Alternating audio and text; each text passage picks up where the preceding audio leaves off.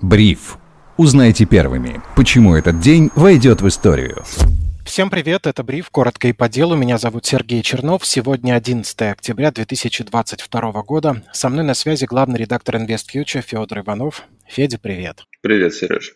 Меня сегодня впечатлила, честно говоря, новость о том, что БКС останавливает вывод евро, а также вводит дополнительную комиссию 3% от суммы вывода за переводы долларов и фунтов. И в качестве альтернативы брокер в своей памятке предлагает юань. Аналитики СберСиАйБи тоже сегодня отметились, назвав хорошие уровни для покупки юаня 7,5 рублей, мол, цена на него будет понижаться весь октябрь, и эксперты уверены, что в следующем году юань будет восстанавливаться к рублю и играть все более важную роль для российского рынка как альтернатива токсичным валютам. Понятно, что вопросы валютной диверсификации становятся острее день ото дня, но почему-то аналитики не спешат предлагать в качестве решения криптоактивы. Что ты думаешь об этом?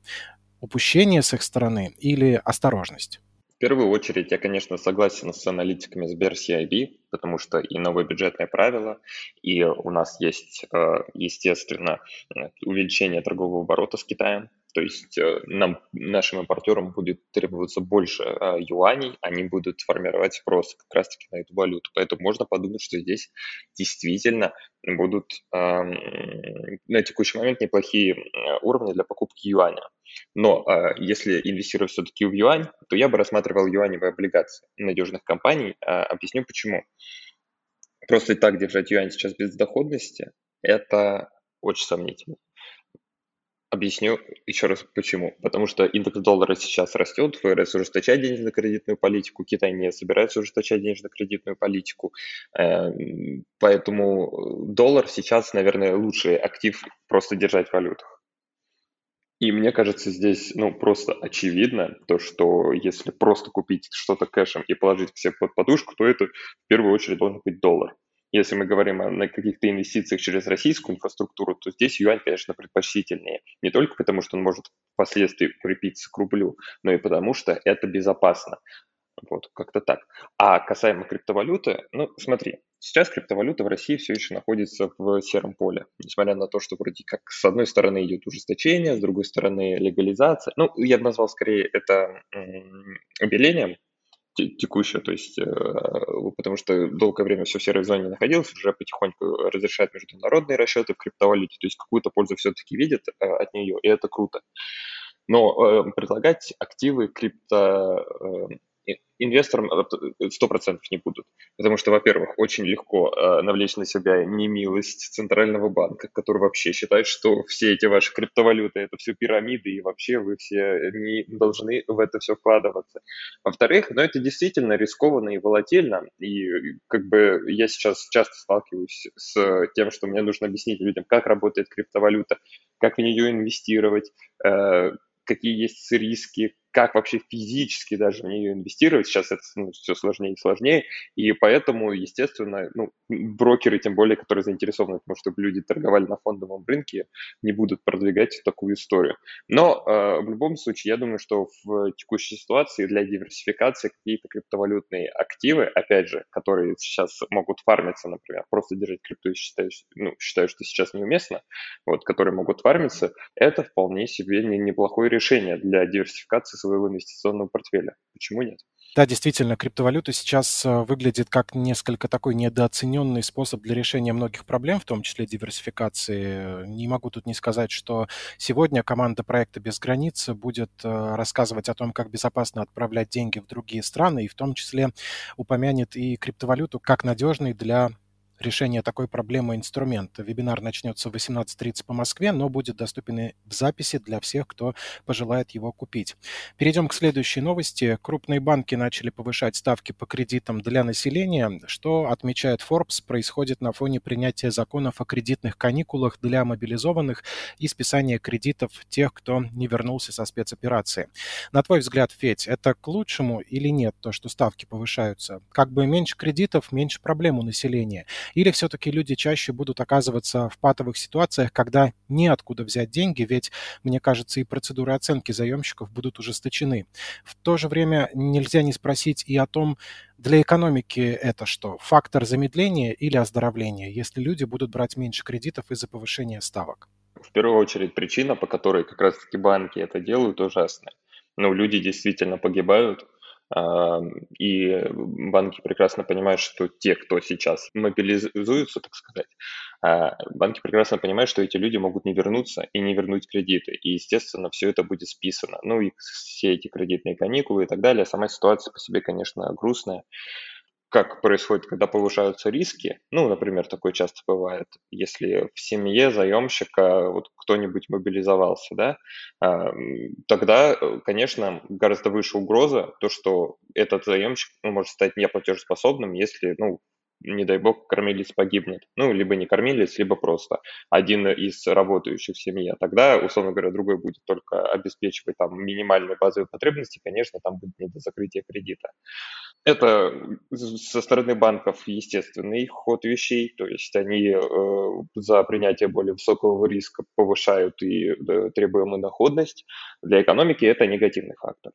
Потому что все-таки сейчас, когда происходит экономическое замедление, и в целом в России ничего не свидетельствует о том, что в ближайшее время у нас будет какой-то экономический рост, кредитование – важный стимулятор спроса, в том числе внутреннего, поддержки российских компаний, сохранения рабочих мест. Я не буду сейчас всю макроэкономическую цепочку объяснять, но естественно, что когда снижается потребление, может быть, это чуть-чуть помогает контролировать инфляцию, но, с другой стороны, это негативно сказывается на росте, на перспективах экономики. Ну и да, ты правильно упомянул, что у многих людей безвыходное положение, не вынуждены брать кредиты, но просто будут брать эти кредиты под более высокую ставку, и, соответственно, повышается риск того, что они станут неплатежеспособными. Ну да, и если им еще эти деньги дадут, о чем мы тоже уже сказали, что совсем не факт. По поводу макроэкономических цепочек и раздачи денег очень в тему то, что вчера, мы чуть не пропустили эту новость, Нобелевский комитет представил лауреатов ежегодной премии по экономике, и в этом году победителями стали трое американцев. Ученые Дуглас Даймонд и Филипп Дюбвик, которые еще в 80-х провели исследования, посвященные борьбе с кризисами и роли банков в ней, а также бывший глава Федеральной резервной системы США Бернанке, который в 2008 во время глобального финансового кризиса применил выводы своих коллег-ученых на практике и внедрил новый подход к преодолению кризисов, названный количественным смягчением, те самые вертолетные деньги, когда Центробанк масштабно скупает государственные и корпоративные облигации на открытом рынке. Не секрет, что Бернанке много критиковали за всю его деятельность. Как ты думаешь, Федь, в его лице награда нашла героя или заслуги Бернанке переоценены?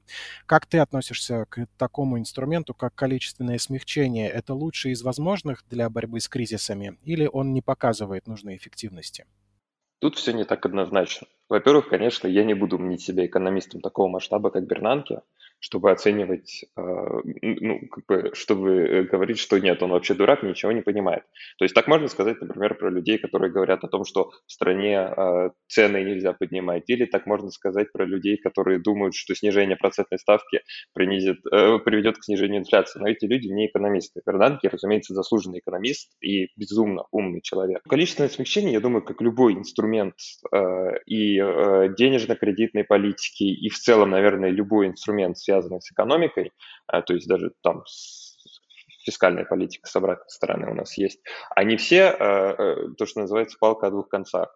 Количественное смягчение на данный момент показывает себя, вот оно, можно сказать, мы смотрим, например, США, да, в двух кризисах из двух оно очень сильно помогло.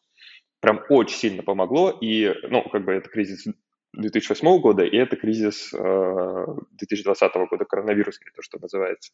Поэтому можно сказать, что его идея, точнее, то, что он начал применять на практике, количественное смягчение, это очень работающая история. С другой стороны, сейчас США страдают отчасти из-за проблем, которые вызвало количественное смягчение, беспрецедентное количественное смягчение 2020 года. Конечно, к Бернанке много вопросов в том плане, то, что когда он работал в ФРС изначально, ну, как-то он, в общем, не очень-то и ратовал за то, что когда было очень сильное лобби у инвестиционных банков, Goldman Sachs, JP Morgan, Lehman Brothers и так далее, которые продвигали вот эту всю историю про свободный рынок, огромное количество научных исследований про свободный рынок, бла-бла-бла. И все это привело к тому, что как раз-таки никто не контролировал то, чем занимаются банки, что и привело к мировому кризису. То есть 2008 год это был не циклический кризис. Это был кризис, вызванный исключительно идиотизмом банков. Ну, как сказать идиотизм? Ну, там генеральные директоры обогатились, заработали себе миллиарды долларов, а весь мир впал в глубокую рецессию. Тут, конечно, нельзя сказать, что дураки эти главы банков, но можно сказать, что это было очень сильное лобби, и почему-то это лобби никак не контролировалось, и все шли у него на поводу, Бернанке в том числе.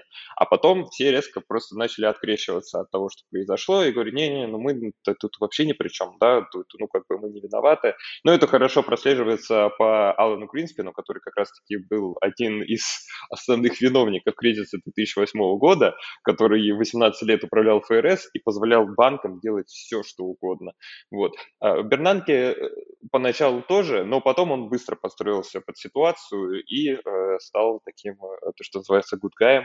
В общем-то, поэтому сейчас о нем говорят скорее хорошо, чем плохо. Хотя критики, конечно, много. Ну и количественное исключение, то, о чем я уже говорил, приводит к таким последствиям, естественно, как вот эта раздутая денежная масса, которую приходится сжимать, а сжимание этой раздутой денежной массы, ну, она в первую очередь вызывает инфляцию высокую, ну да, логично, денег слишком много. Во-вторых, при сжатии это вызывает для экономики довольно болезненное сокращение этой денежной массы. То, что сейчас происходит в США, это повышение процентной ставки, дальше количественное ужесточение, то, что называется. И в результате это все приводит к тому, что мир впадает в рецессию, ну, потому что мировая экономика сильно зависит от экономики США. Опять же, не единственный фактор, но один из основных.